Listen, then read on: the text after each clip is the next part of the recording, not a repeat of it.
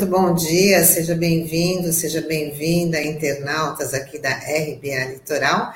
Começamos agora mais uma edição do Manhã RBA Litoral, manhã desta quinta-feira, 15 de julho, né, uma manhã muito triste para Santos, para o jornalismo santista, que perdemos o nosso amigo, amigo Marcos Batista, conhecido como Marcão, né? Marcão, que é era jornalista, psicólogo, historiador, multi, não podia ser chamado de outro nome, senão de Marcão, por ser tão, tão grande, tanto por fora quanto por dentro.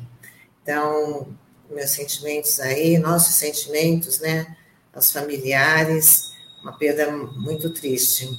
Né? Sandro Tadeu, Douglas Martins, bom dia. Bom dia, Tânia, Douglas, Norberto, Taigo, um bom dia especial aos nossos internautas. É, realmente é difícil falar do Marcão, né? Porque o Marcão é, é um cara muito querido por todos. Eu tive a oportunidade de ter aula com ele bem logo quando ele começou a lecionar na, na Unisantos, em 2003. Ele ele me deu aula em 2004 na faculdade, fez parte na minha banca do trabalho de conclusão de curso em 2006. E além de ser um cara muito humano, né, de conversar com as pessoas, enfim, na, durante as abordagens, sempre foi um cara que sempre foi um farol, né, no meio dessa escuridão que a gente está, né, sempre ajudou bastante a gente nesse sentido, né, sempre disposto a trocar uma ideia, conversar sobre jornalismo, enfim, com as críticas, com opiniões, sempre foi um cara muito disposto a isso, né? E também era um cara que adorava muito futebol, né? Até uma das imagens aqui que o Taigo estava passando, ele, ele aqui com uniforme de goleiro, que, salvo engano, ele jogou nas categorias de base da Portuguesa Santista, é, como goleiro também, né? Gostava de futebol, a gente sempre conversava sobre esse tema, né? É, então ele é um cara muito bacana e que vai fazer muita falta. E a gente lamenta, né, é, a perda precoce aí com 46 anos, alguém com muito conhecimento e mais uma vítima da Covid-19, né, infelizmente. Bom, é, bom dia, Sandro, bom dia, Tânia, bom dia a você que nos acompanha pelas plataformas digitais. É esse registro já dado pelas é, informações trazidas aqui pela Tânia, pelo Sandro. Também aqui na interação, a Cidinha registrou aqui, Cidinha que é jornalista também, né? Lamento a perda do meu amigo Marcos. Estou sem chão desde o dia em que ele foi hospitalizado. É, nós não falamos aqui da causa mortes, né? É, que também, nesse contexto que nós estamos, é mais uma tristeza, né? Sim, mais uma, mais uma vítima da, da Covid. O Rodrigo Bertolino também está dizendo, obrigada, professor Marcão. É, ele era muito querido, né? Tanto pelos alunos, pelos colegas. Infelizmente, são notícias que a gente tem que passar. Nós começamos aqui nosso dia falando do que foi que teve mais repercussão ontem, que foi a internação de Jair Bolsonaro, diagnosticado com obstrução intestinal. Depois de sentir fortes dores abdominais e ser atendido em Brasília, ele foi transferido para São Paulo, onde deve passar por um tratamento clínico, por enquanto sem a necessidade de cirurgia de emergência, segundo os médicos que estão atendendo é, Bolsonaro.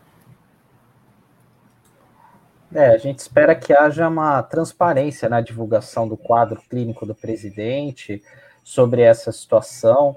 E o ponto negativo, é, na minha opinião, né, é, já foi essa politização sobre essa questão é, do quadro de saúde dele, que até no perfil oficial do, do presidente, né, obviamente que não foi ele, é, já atribuindo que aquela situação era por conta de uma facada que ele tomou do militante do PSOL, que é aliado de primeira hora do PT, enfim, né? O que não tem nada a ver, enfim, é, você ficar fazendo esse tipo de menção, enfim, a não ser para é, inflamar a militância e os seguidores do presidente que o seguem é, cegamente, né?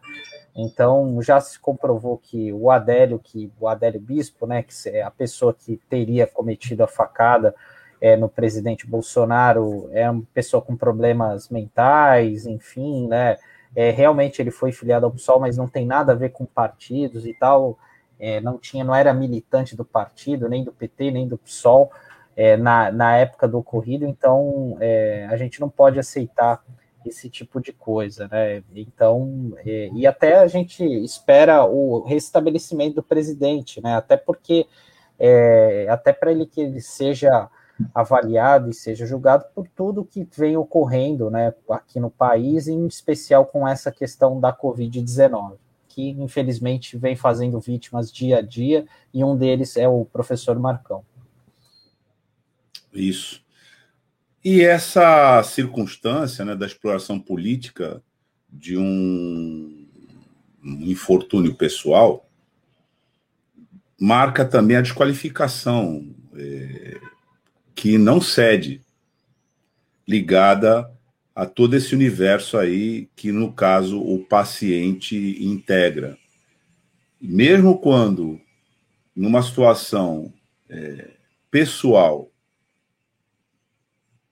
de tratamento médico não cede do fazer o uso político é, inadequado, inoportuno.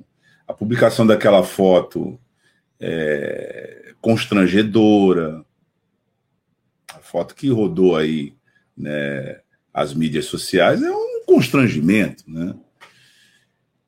Uns dias atrás, a Joyce Hasselman, falou nas redes sociais sobre a questão da facada, contou uma história de que estava no carro com o presidente. Naquele fatídico episódio, o presidente tinha é, feito um comentário para ela.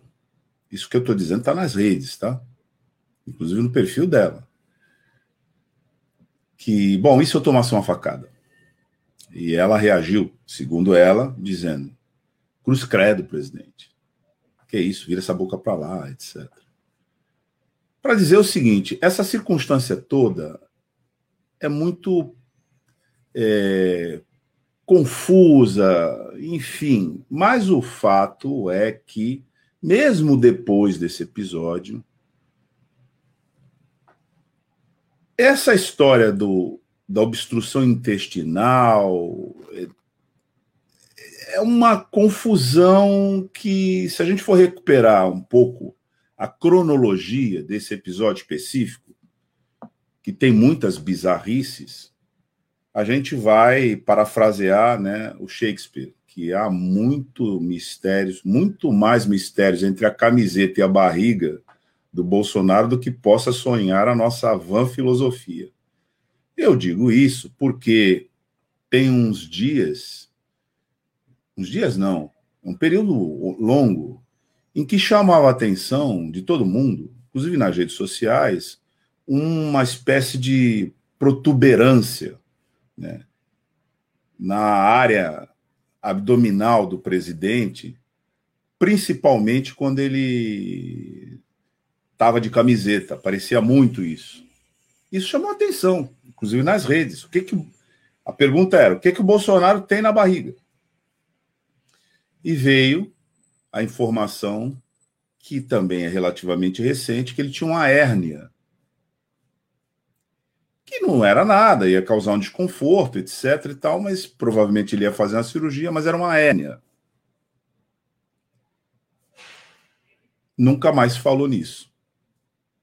Aí vem a semana do soluço que ele acredita a um remédio que ele estava tomando por conta de um tratamento odontológico. Mas obstrução ou oclusão intestinal está é, tá associada a, essa, a esse comportamento de soluço. Eu não sou médico, não sei, não conheço nada disso. Estou né? aqui é, lidando com fatos, só para dizer o seguinte: tem muita imprecisão e insegurança quando a gente fala desse dessa circunstância envolvendo a figura do presidente da República. Muita. Uma hora é hérnia, outra hora é o remédio, outra hora que o Taigo já recuperou aqui as, as fotos que chamaram atenção na rede, levantaram questionamentos. Então, como o país já passou por um trauma desse tipo, eu estou aqui falando objetivamente, não estou entrando na figura, na pessoa. Nós estamos falando, afinal de contas, de informações que se encontram né, na cena pública. É nesse, nessa circunstância que eu estou falando. Essas dúvidas todas é, causam muita insegurança em todo mundo. De qualquer maneira, a informação objetiva é que ele deu entrada é, aqui no, no hospital em São Paulo, veio de Brasília para cá, foi entubado, a informação de ontem, que é outra coisa, né? O que, que se conduz um, um, um paciente para intubação? Para evitar o desconforto, essa era a resposta. E vai fazer, ao fim, que é a última informação que nós temos, um tratamento conservador, o que, sem ironias, em se tratando da figura que nós estamos falando, tem que ser isso mesmo. Mas, assim, realmente, olhando do ponto de vista jornalístico, da veiculação de informação, tem muita imprecisão nesse episódio. A dúvida também fica para saber se ele vai dar continuidade nesse tratamento, né? Como é que fica a presidência da República, porque o vice Hamilton Mourão viajou, né? Não está não tá no país. Então, se ele vai conseguir despachar do hospital, né? E quem se, e se, se a coisa se complicar, se ele precisar passar por uma cirurgia, quem assumiria?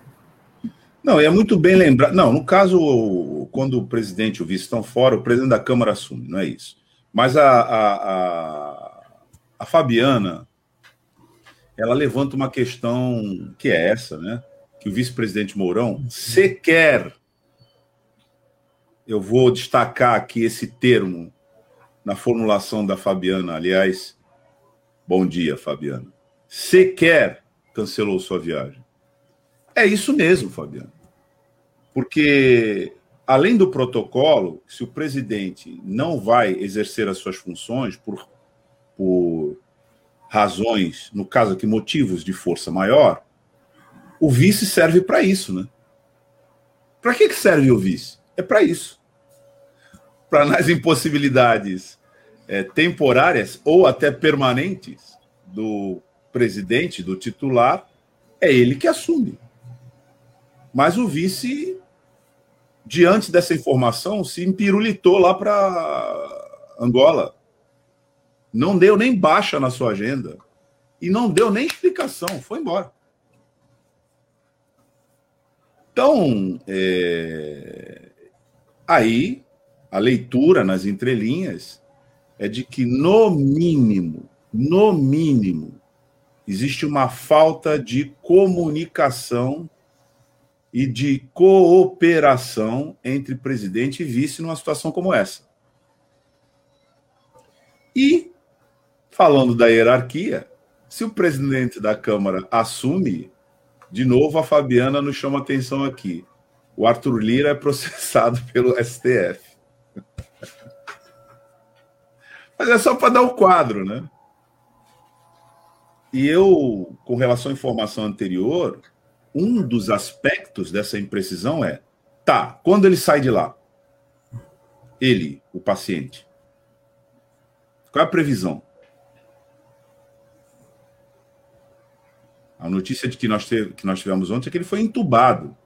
Para ser entubado é porque você não consegue respirar sem. E agora a gente está muito informado sobre esse assunto por causa da Covid, né? Você não consegue respirar apenas contando com seus recursos fisiológicos espontâneos e naturais. Entendeu? Então, é, é, por isso que a pessoa entuba, né? E não é um procedimento simples. Ah, nós vamos entubar. Abre a boca aí que a gente vai te entubar. Não. A gente sabe, a gente está falando todo dia disso aqui. Né? E a decisão de entubar um paciente é quando ele não tem condições de sozinho dar conta da sua respiração. É. Então, a... é esquisito. É, é estranho, Douglas. Não, é estranho mesmo, porque se a gente for ver, analisar qual foi o motivo da internação, né, é, é de se estranhar, porque o fato de, enfim, é, é, complicado, porque você são coisas simples, né? Se você tá tanto tempo sem ir ao banheiro para conta de fezes, né? É algo que é rotineiro para as pessoas, enfim, né? Agora você ficar 10 dias e tal é algo que realmente chama atenção, né? É que alguma Ele coisa. Ele está 12 dias soluçando. Então, exatamente. É muito é muito estranho. E a Fabiana está colocando aqui um aspecto interessante político, né? Porque o Arthur Lira, por ser processado, fica fora da linha de sucessão, sobra para o Rodrigo Pacheco, que tem ganhado espaço aí no noticiário, né? Enfim, até é, tem sido apontada como uma possível terceira via é, na, na para disputar as eleições do ano que vem, está sendo sondado aí pelo PSD do, do Gilberto Kassab, então é algo aí que entrou no radar, né? Então a gente precisa também ficar atento a esses movimentos políticos, né? E falando nisso, vamos falar um pouquinho sobre CPI porque o presidente do Senado, que a gente acabou de falar aqui, o Rodrigo Pacheco, oficializou a prorrogação da CPI da pandemia por mais 90 dias. Inicialmente, a comissão instalada no dia 27 de abril encerraria seus trabalhos no dia 7 de agosto. Com a prorrogação, elas, eles seguem até outubro. Ontem, a diretora da empresa Precisa, Emanuela Medrades, falou à comissão e negou irregularidades na negociação para a compra da vacina Covaxin. Hoje, quem depõe é o Cristiano Carvalho, procurador da empresa Davat Medical Supply no Brasil.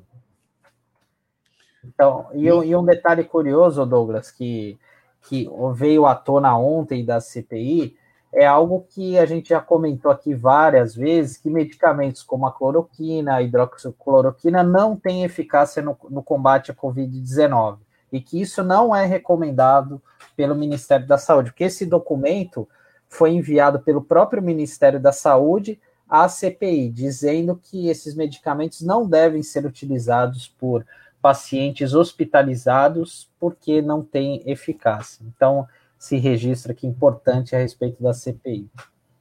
Que é precedido por decisões no âmbito internacional, cito aqui os Estados Unidos, da proibição e, de certa maneira, da criminalização dessa prescrição.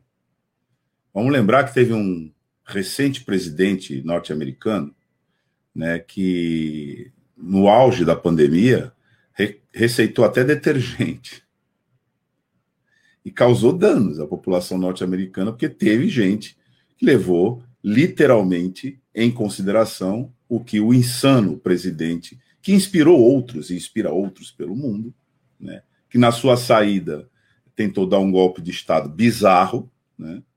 Esse personagem é, causou essa desorientação na conduta de profilaxia, não que ele tivesse habilitado para fazê-lo, mas o que, que a gente vê aqui no Brasil?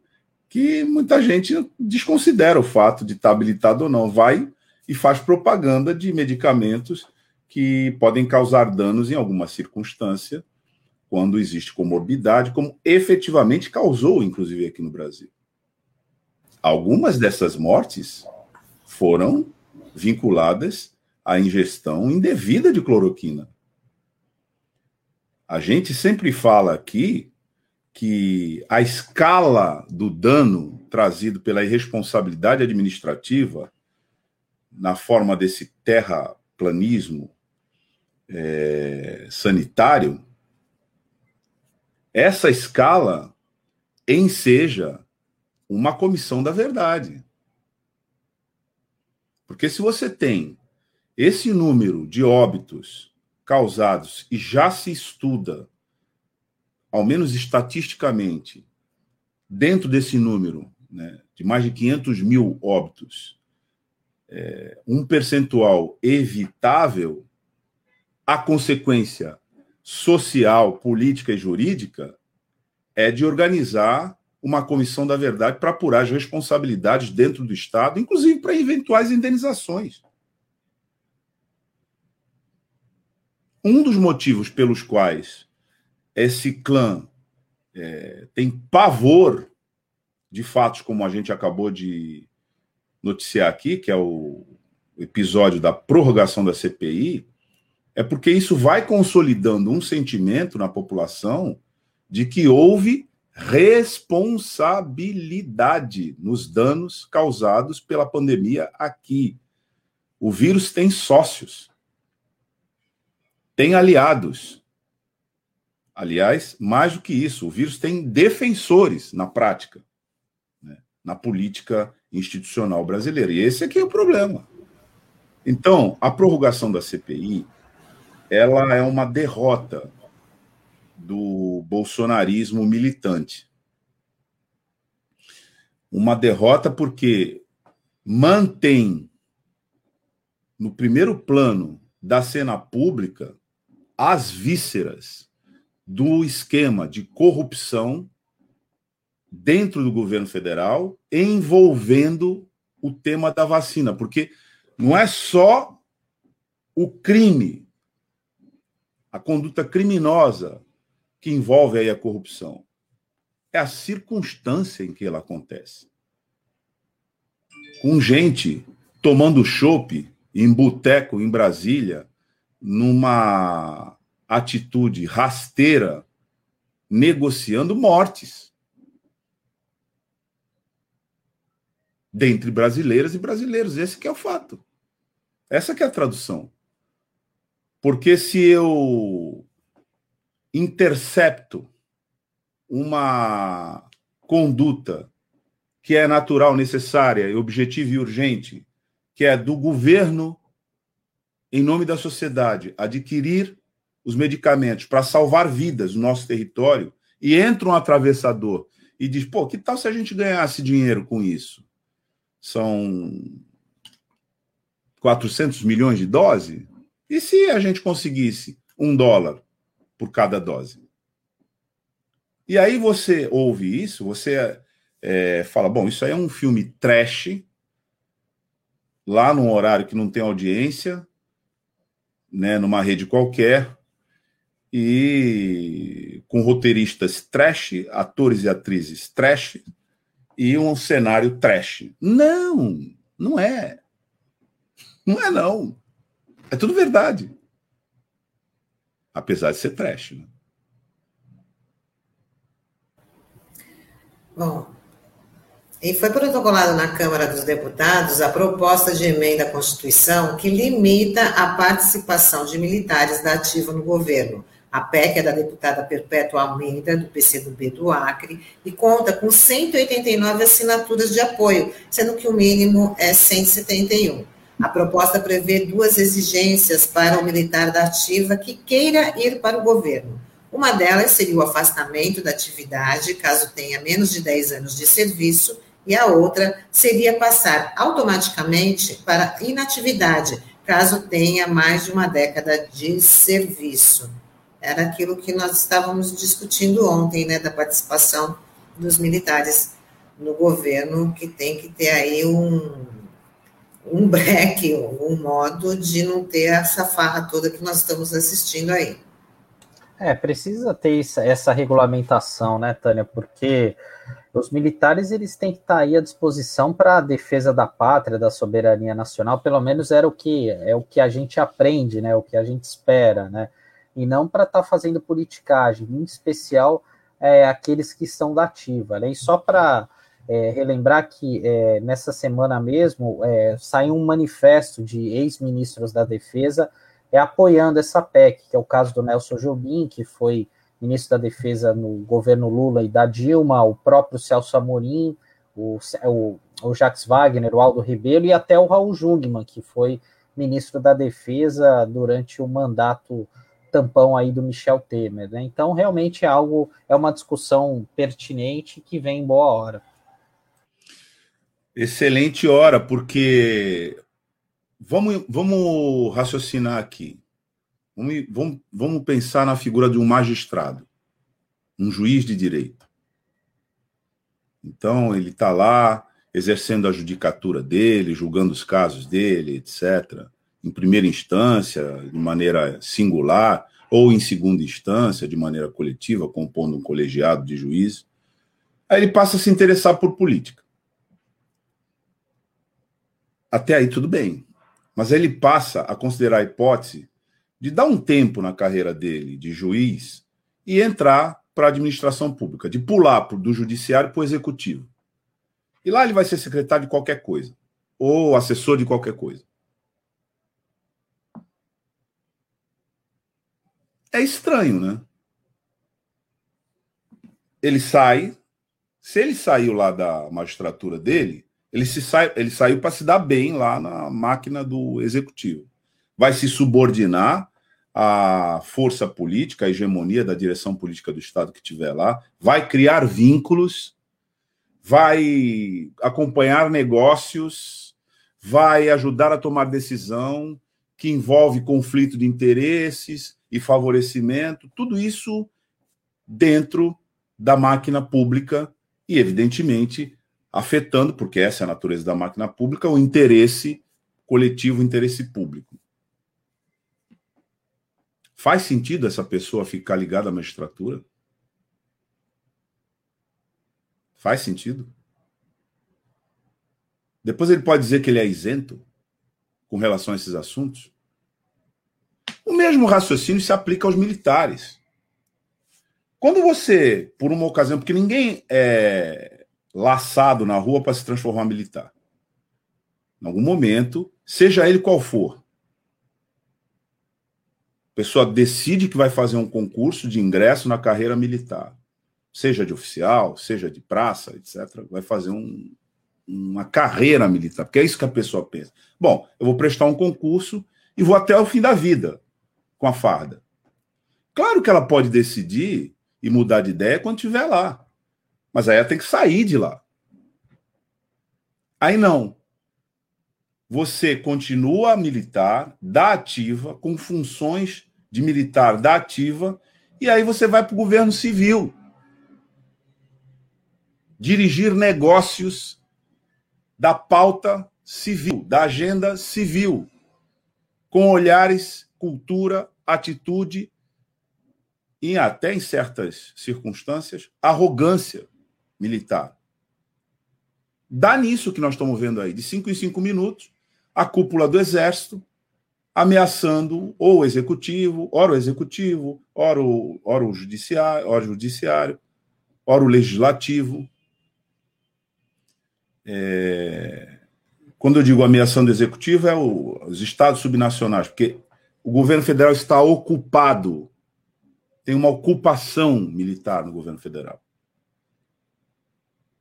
Então não tem cabimento é, chefe de Força Armada é, dizer para o judiciário que não gostou desse daquele pronunciamento, ou do ou para o legislativo. A Constituição diz que esse poder é subordinado, subordinado né, ao governo civil, por uma razão muito simples, porque a ordem é democrática não é de tutela, não é de ditadura, não é de é, hierarquia entre cidadãos. Hierarquia existe no quartel, é verdade. E aí é uma questão da ordem disciplinar. Mas entre cidadãos e cidadãs não existe hierarquia. Muito menos entre a tripartição de poder na, no Estado. Então, é, essa é uma questão, isso é um anacronismo, de certa maneira, isso é uma. É uma doença que a gente tem que se livrar dela no Brasil, sabe? Porque, infelizmente, se você for estudar a história da República Federativa do Brasil, ela começa com um golpe de Estado. Depois, na década de 30, você tem outro golpe de Estado. Depois, na década de 50, você tem tentativa de golpe de Estado, que resultou no suicídio de um presidente. Depois, no ano de 1960, você tem outra crise com intervenção e tentativa de golpe de Estado. 64, golpe de Estado. 2016, golpe de Estado.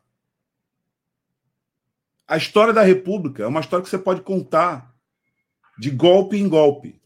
E lá, pelo um período, etc., você diz, puta, agora a gente tem um pouco de democracia, né? Então, nessa nesse roteiro, nessa realidade funesta, os militares ocupam um papel que não é deles, né? Eles não são tutores da, da sociedade. Agora, eles têm atribuição elevadíssima de defender a sociedade de agressões externas, no caso dos, das Forças Armadas, né, e guardar nossas fronteiras. E estar tá preparados para isso. Nesse quesito, é bem discutível é, se nós estamos não estamos em condições de fazer isso, porque até para levar medicamentos para brasileiras e brasileiros que estavam morrendo em Manaus, nós tivemos um problema sério de logística, né? E as pessoas morreram lá.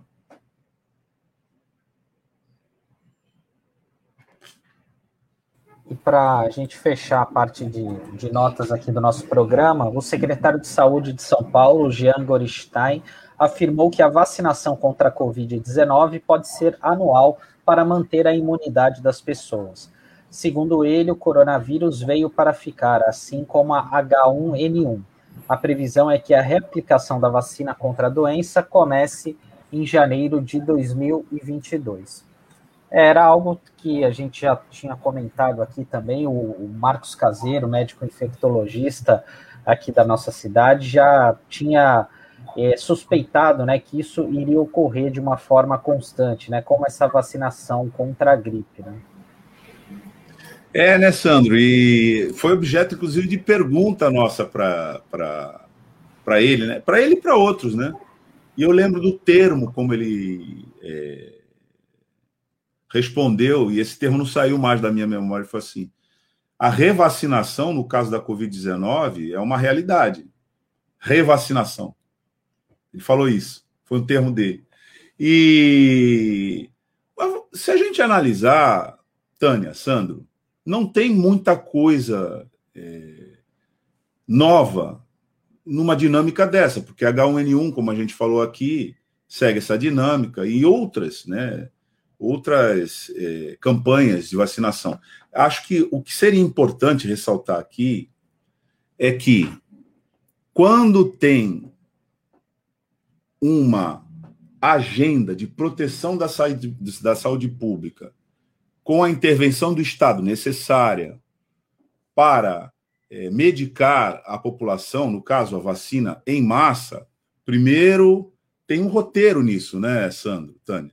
Primeiro é, vou falar para você do que é que se trata, ou seja, informar em massa a população, que são as campanhas. Segundo, você precisa se vacinar. É a segunda parte dessa campanha. Terceiro, um plano nacional de imunização que seja compreensível, assimilável e dê segurança à população de que o Estado está cumprindo a sua parte e, portanto, a população tem que fazer a sua. Quarto, todo mundo fica bem. É só. É, parece, parece óbvio, né? Isso que estou dizendo assim. Você tá, Pô, Douglas, você está falando óbvio, né? Então nós não tivemos óbvio. E acho que essa notícia de que vai ter revacinação para Covid-19, é, ela tem que ser agora por nós, né? Dos veículos de comunicação, ajustada numa, num diálogo né, com quem de direito de que não vai haver mais desinformação, né? Porque a gente sofreu do vírus e sofreu muito durante um ano com desinformação sobre o vírus e sobre a profilaxia do vírus.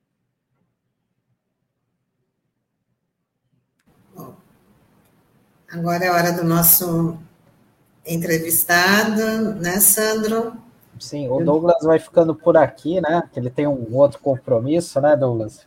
É isso. Aproveitar para você se despedir do pessoal. Não, é, dizer que muitas dúvidas, né? Agora eu vou falar a frase correta, né? A colocação correta, viu, Sandro? Há mais mistérios entre o céu e a terra do que possa sonhar a nossa vã filosofia. Essa é a minha, minha nota de desembarque aqui. Boa entrevista, meus cumprimentos aos Obrigada. nossos internautas. Até amanhã. Obrigada, Douglas. Tchau, Douglas. Até amanhã. Tchau, tchau. E agora a gente chama aqui para o nosso programa o defensor público estadual Leonardo Biagione de Lima, que ele é o coordenador do núcleo especializado de situação carcerária.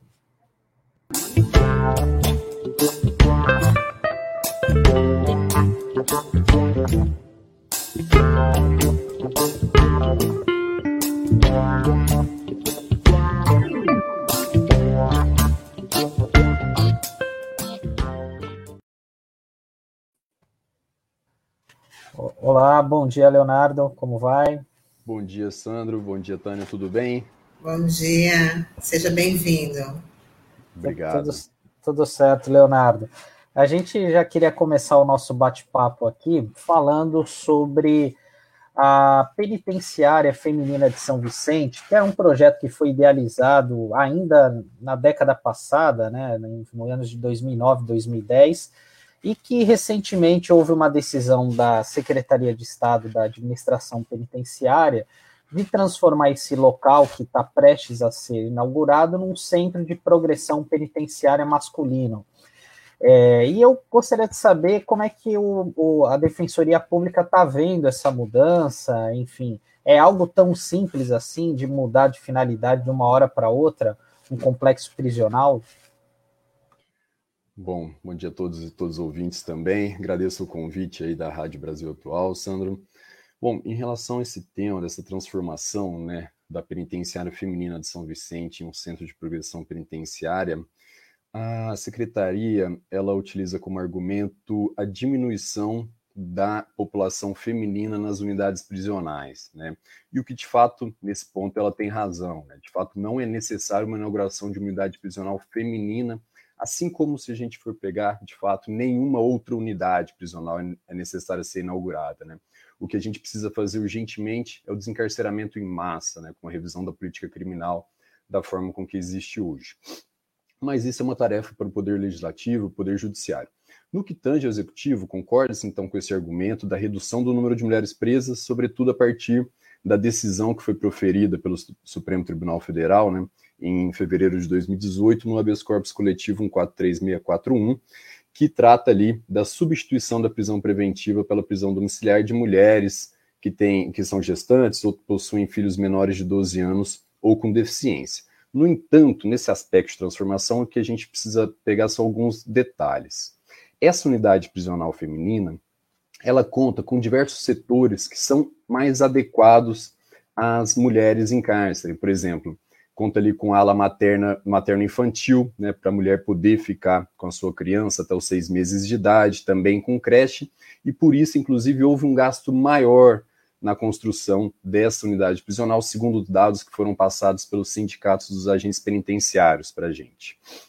Então, o que a gente tem que observar é o seguinte: será que essa é a melhor unidade para ser transformada num centro de progressão penitenciária então tem esse primeiro aspecto, porque não uma outra unidade feminina que não conta, por exemplo, com esses setores para ser transformada num centro de progressão penitenciária, se a SAP entende necessário hoje é, aumentar o número de centros de progressão penitenciária, que só trazendo aqui também é, uma maior explicação em relação a isso, o centro de, progressão penitenciária é onde ficam as pessoas que cumprem pena no regime é, semiaberto, que é um regime intermediário.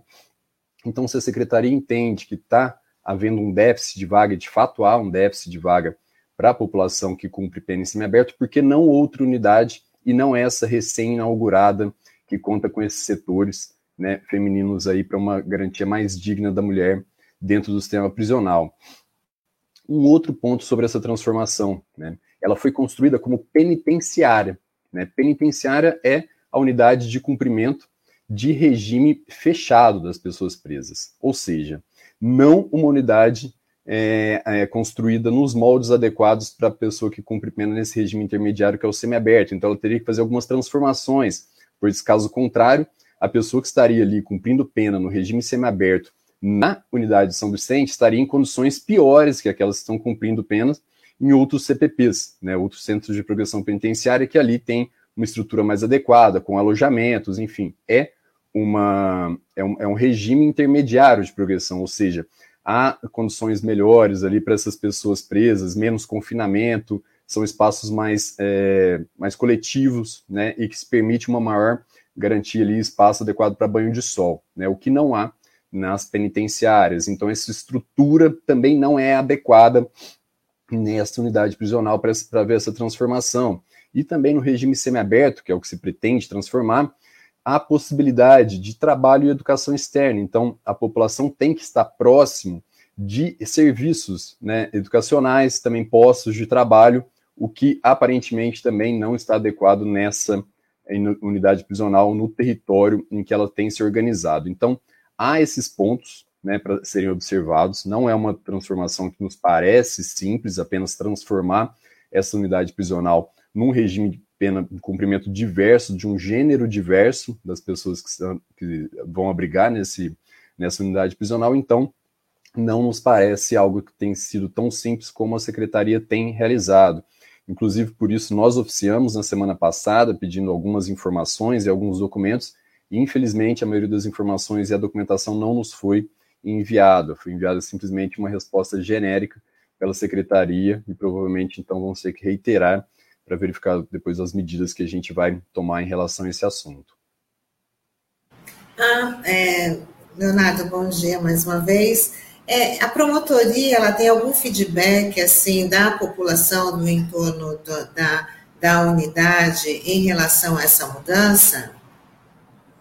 A promotoria, o Ministério Público não entrou em contato com a gente sobre esse assunto, a gente não, não, não dialogou com o Ministério Público sobre essa, sobre essa demanda. Ok.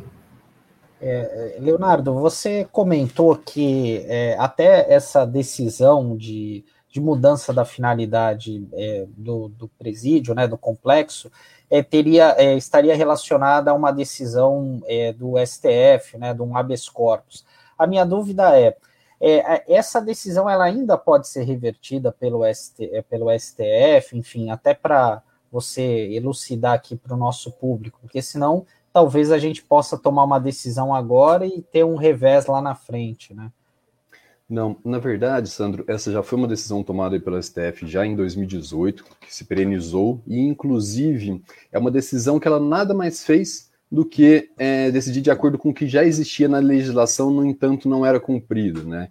O Código de Processo Penal, no artigo 318, já traz exatamente o que foi decidido ali pelo Supremo Tribunal Federal, e após, inclusive, o Congresso Nacional editou ali e complementou esse, esse artigo 318 com o dispositivo 318A, ampliando aí esse, esse direito à prisão domiciliar de mulheres que cumprem ali essa prisão preventiva em unidades prisionais.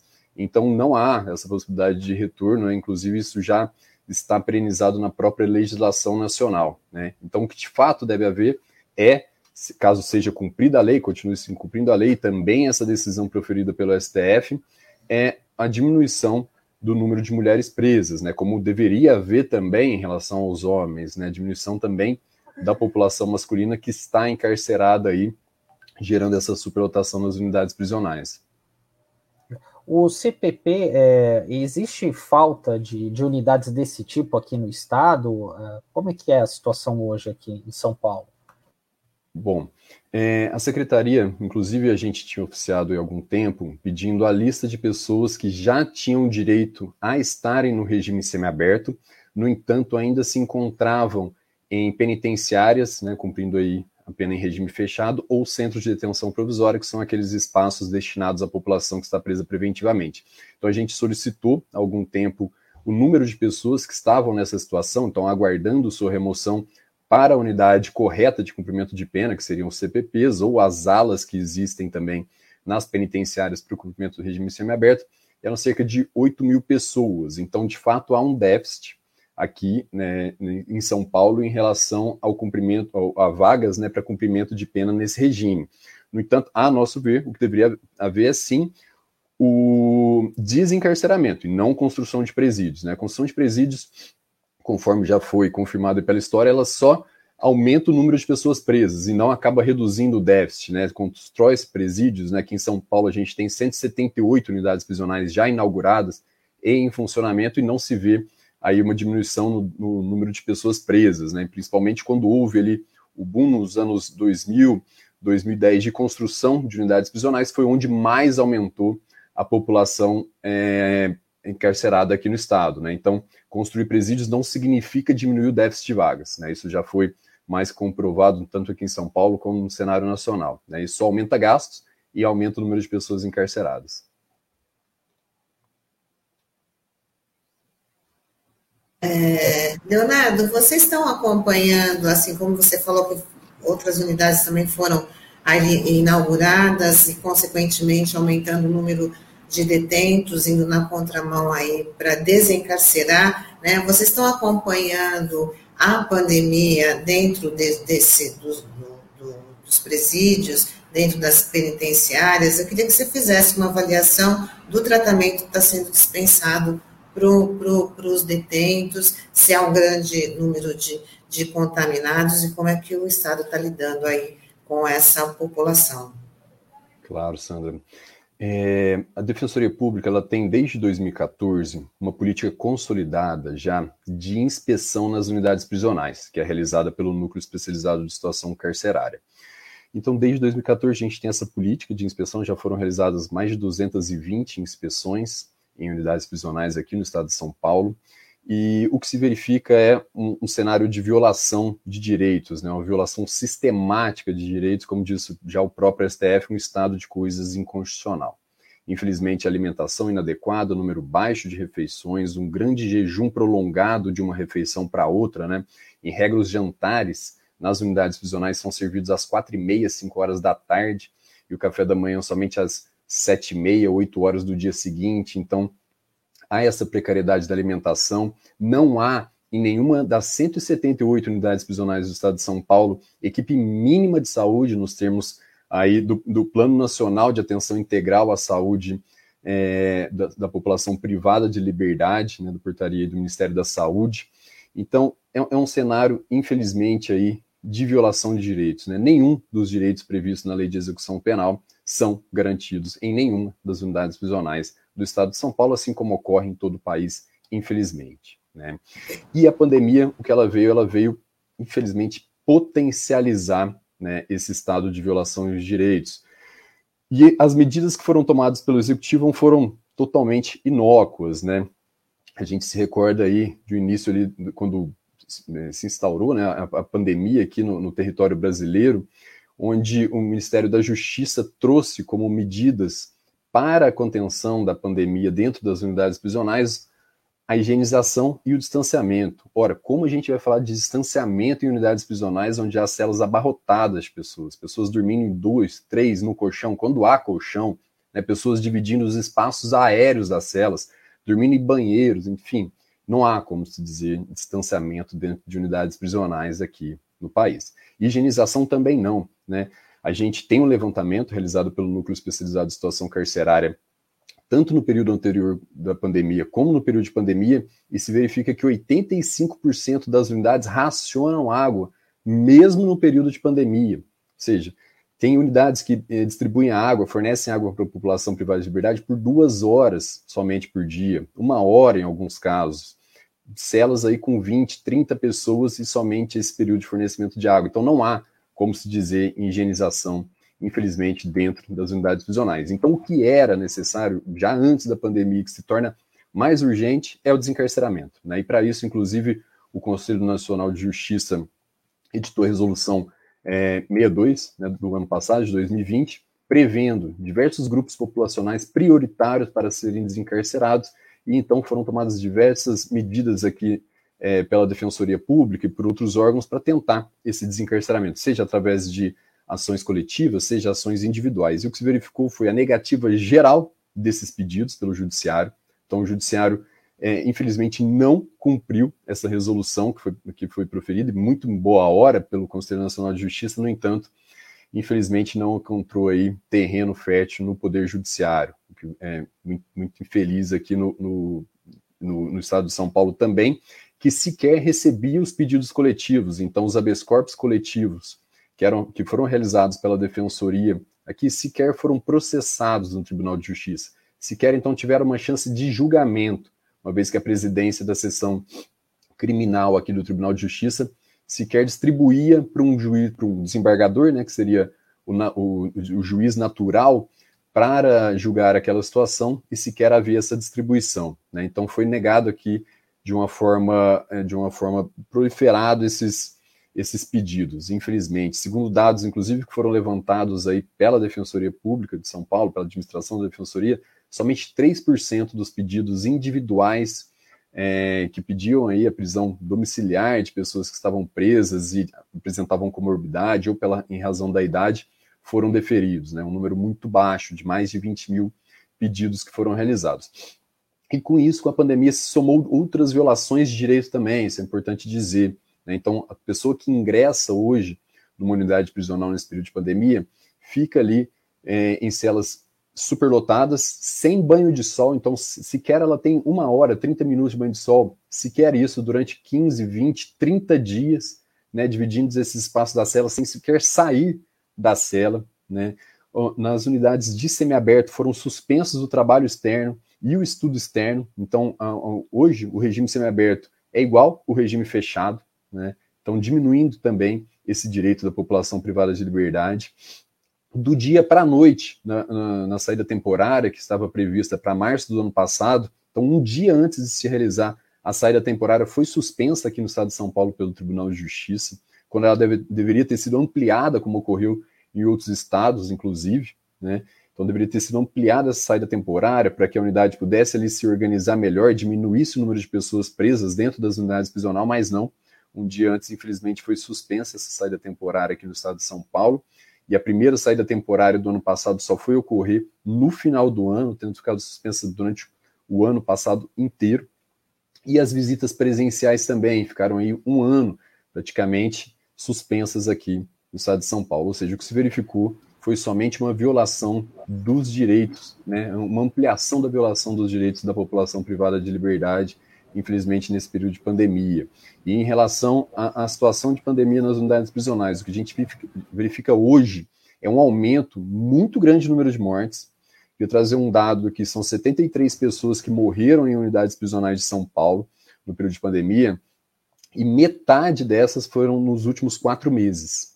Então, enquanto em um ano morreu, morreram cerca de 30 e poucas pessoas em unidades prisionais no estado de São Paulo, em quatro meses já morreram 40, 30 e poucas pessoas também aqui no é. estado, ou seja, então... metade nesses últimos meses. E preciso dizer, Sandra, que essa população privada de liberdade, ela foi prevista como grupo prioritário no, no, no Programa Nacional de Imunização do Ministério da Saúde. Até houve recentemente, na própria CPI, né, que está sendo investigada é, no Congresso Nacional, uma declaração da ex-coordenadora do PNI, é, do, do, Ministério da Saúde, a Franciele Frantinato, que disse que ela, a população privada de liberdade ela estava prevista para ser um dos principais grupos prioritários, mas foi alocada no final dos grupos prioritários, após Elcio Franco, que é o ex-secretário executivo né, do Ministério da Saúde, ter barrado esse entendimento técnico, né, mas ainda assim figurou no Programa Nacional de Imunização, mas isso não tem sido seguido em São Paulo.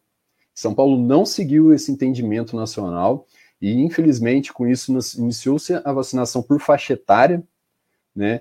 E enquanto a gente tem 72 mil pessoas presas hoje no estado de São Paulo com mais de 36 anos de idade, ou seja, já numa, numa faixa etária em que foi, foi vacinada a população extramuros, né? E mais 20 mil pessoas com comorbidades que já foi vacinada também extramuros, somando aí entre 72 mil e 92 mil pessoas, né? Uma vez que as pessoas com comorbidade podem ou não ter mais de 36 anos de idade.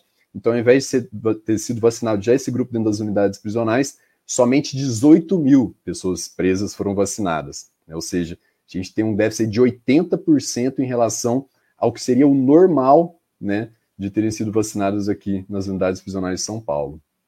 Numa situação assim como você descreveu, né, que é onde está a pandemia foi escancarada aí dentro do, das unidades prisionais e esse é, essa situação que você descreveu que aconteceu na CPI ainda foi endossada pelo senador, acho que é o Marcos Duval, né, que estava ali apoiando que a população não fosse que a população carcerária não fosse vacinada, alegando que eles estão em isolamento, né? Uma completa é, é besteira, uma fala infeliz, né? Falando de isolamento numa superlotação das, das unidades prisionais. E é, é, isso que eu, que eu é, você até completou já o que eu ia perguntar para você, Leonardo, que era a questão da, da, da vacinação, realmente, como é que ela estava prosseguindo no, no, no, sistema carcerário, você está falando que ainda falta 80% dessas pessoas para serem vacinadas, tá? é isso? Você... Não, foram, não. são 210 mil pessoas presas aqui no estado de São Paulo, só foram vacinadas 18 mil. Não, então, falta, falta, aí você, no universo você colocou, falta ainda 80% desse universo? Não, é, porque... Então ele me explica, desculpa não ter entendido. Vamos Sim. aproveitar para você. Claro, vamos lá. É, na população extramuros, né, na sociedade aqui em São Paulo, em geral, se a gente pegar toda a população, é, a faixa etária que tem sido vacinada hoje, salvo engano, 36 anos de idade para cima, além ali de dos grupos profissionais e também das pessoas com comorbidade. Né? O que dentro do sistema prisional significaria de 72 mil a 92 mil pessoas. Isso porque 72 mil pessoas presas hoje em São Paulo com pelo menos 36 anos de idade, ou seja, 36 anos de idade para cima. Mais 20 mil pessoas com comorbidade. E essas podem ter ou não, a gente não tem esse dado correto, é, mais de 36 anos de idade ou não. Então a gente tem dentro das unidades prisionais que já deveria ter sido vacinado se, se seguisse o calendário de vacinação da população extramuros, né, população da sociedade em geral, entre 72 mil pessoas presas e 92 mil pessoas presas, mais ou menos.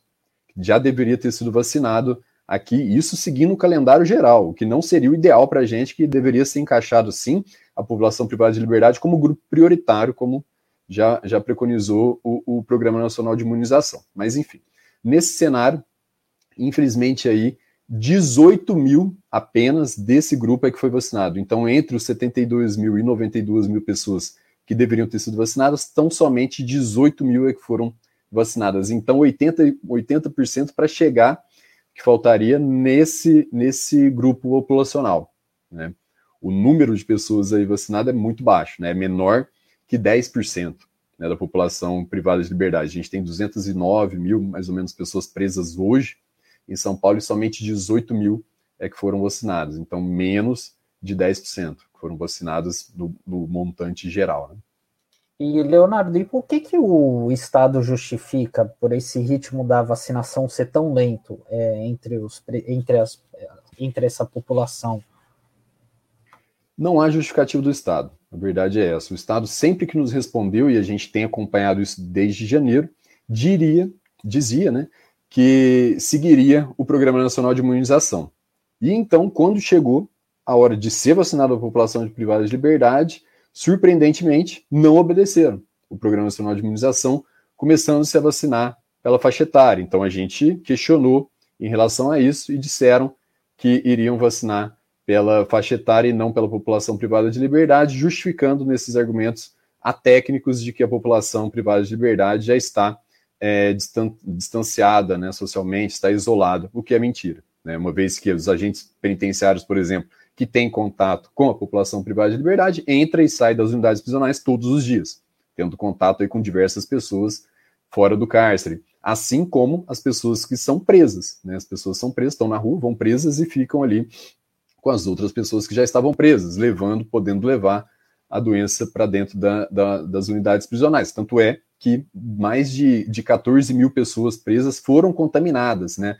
É, em que pese a gente não tivesse a testagem em massa de toda a população privada de liberdade, 14 mil pessoas presas, mais de 14 mil pessoas presas aí foram testadas positivamente com Covid, né?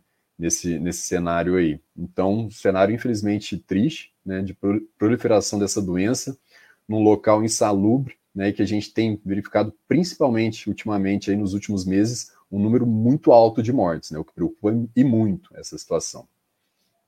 É, doutor Leonardo, até eu gostaria de perguntar é uma outra coisa relacionada à questão de privatização de presídios, que essa era uma intenção do governo Dória, né? Mas isso acabou não sendo levado adiante, enfim, até porque isso não pode, né?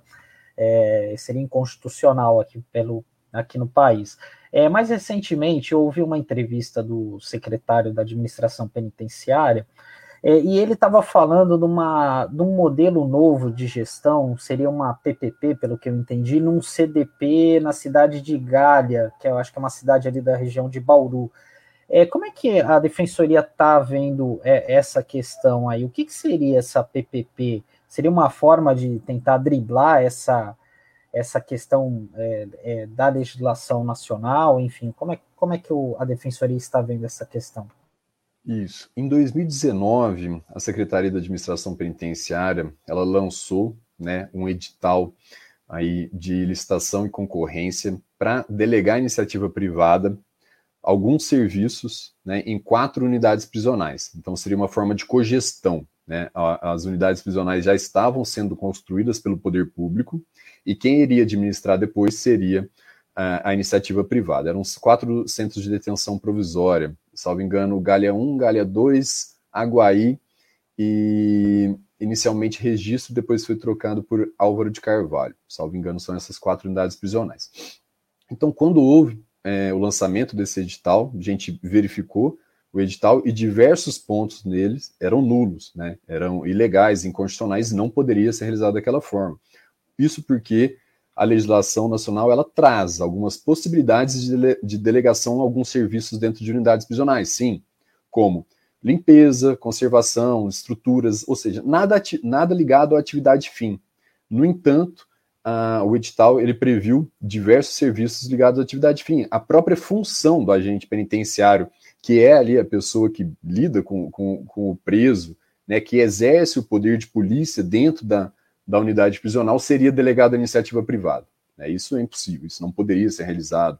Também o serviço médico, serviços de psicólogo, assistentes sociais, que tem um, uma, uma atividade que é ligada ao cumprimento da pena, também não poderia ser é, delegado. Então a gente ingressou com uma ação civil pública, junto com outras entidades, né, o Instituto Brasileiro de Ciências Criminais, a Conecta Direitos Humanos e o Instituto Terra, Trabalho e Cidadania, o ITTC, a gente ingressou com uma ação civil pública, e no ano passado houve a sentença procedente dizendo exatamente isso, que é ilegal e inconstitucional repassar à iniciativa privada os, alguns serviços que estavam elencados ali no, no edital. Né? Essa, essa ação ela está em segunda instância né, para julgamento pelo Tribunal de Justiça. Ainda não houve aí o julgamento da apelação que foi realizada pela, pela Fazenda Pública.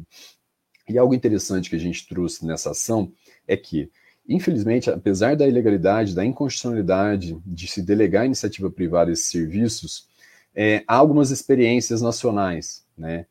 No entanto, a gente foi verificar essas experiências nacionais. E o que a gente observou é um desastre. Primeiro, o custo é muito maior do que na unidade pública, e isso é lógico, né? uma vez que não há pagamento de tarifa pelas pessoas e somente um, um, um, um repasse do poder público para a iniciativa privada que visa lucro, obviamente isso vai ser muito maior. Então, o que a gente verificou, por exemplo, no edital que foi lançado aqui em São Paulo, o custo seria de quase 300%. Seria três vezes maior o, cu o custo dessas unidades do que aquelas que existem hoje. E isso era, era comum no restante do país. Em Manaus, por exemplo, no Amazonas, existe, existe o, o COMPAG, que é o Complexo Anis Jobim. É o, era o presídio mais caro que existia no país era uma cogestão tal qual queria se realizar aqui no estado de São Paulo. E ali houve dezenas de mortes, com dois massacres em sequência em 2017 e em 2019, mostrando ali uma falta de gestão, uma falta de transparência, a investigação do Ministério Público por corrupção, né, a ação do Ministério Público por corrupção nessas unidades prisionais privatizadas lá, Então se verificou um custo muito maior e uma ausência ainda maior de direitos né, nessas unidades prisionais, uma vez que o serviço prestado é totalmente precarizado, né, uma rotatividade muito alta de funcionários, uma corrupção muito grande, uma falta de transparência e além desse, desse custo elevado. Isso foi em todas, Pedrinhas no Maranhão, a própria PPP de Ribeirão das Neves, que existe em Minas Gerais, que é outro modelo, né, é também legal, também constitucional, que é uma parceria público-privada, também se verificou esse alto custo e ausência de, de, de garantia de direitos. Então, é um cenário nacional desastroso dessas experiências. O próprio Congresso Nacional, em 2019, editou resoluções para, para o estado do Amazonas, quando houve o último massacre, e um deles era a reestatização de unidades prisionais. Todas as os organismos internacionais e nacionais que lidam com, da temática do sistema penitenciário recomendam a não privatização, e isso o Mecanismo Nacional de Prevenção e Combate à Tortura, o Conselho Nacional de Direitos Humanos. Então, é, não é o meio mais adequado, sem dúvida, para uma garantia mais digna, né, a própria sobrevivência mais digna das pessoas dentro do sistema prisional. Também foi uma experiência desastrosa nos Estados Unidos, que em 2016 começou o processo de reestatização também pelo Departamento da Justiça, que é como se fosse o Ministério da Justiça aqui no país.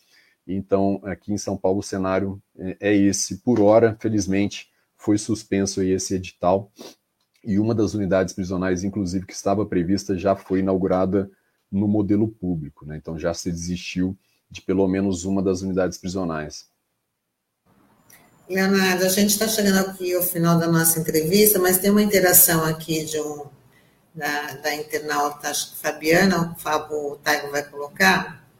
Fabiana é, Prado Pires de Oliveira, ela fala como está sendo procedido o sistema de vacinação da população carcerária em São Paulo. Ah, acho que você já, já tinha falado, né, como está sendo, e ela fala que o senador Arthur Duval disse em plena CPI que era desnecessária a imunização da população carcerária pois já estão em isolamento. É a barbárie.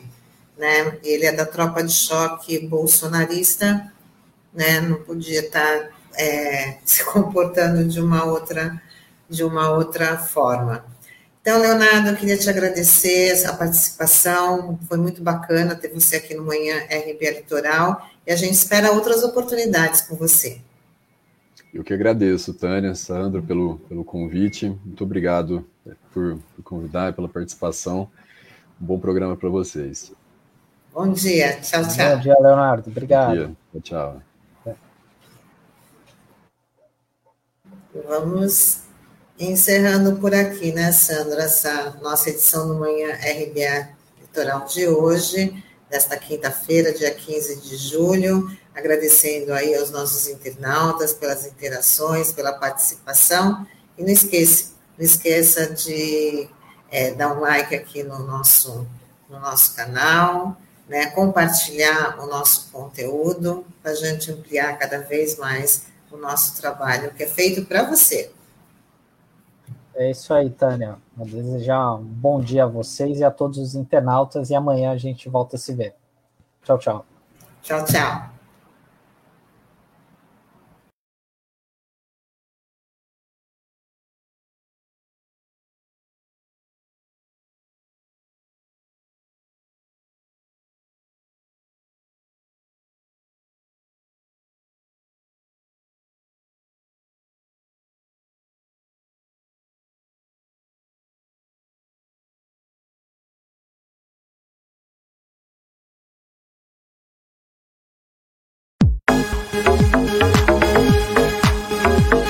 Brasil Atual Litoral é uma realização da Fundação Setaporte, apoio cultural do Sindicato Setaporte.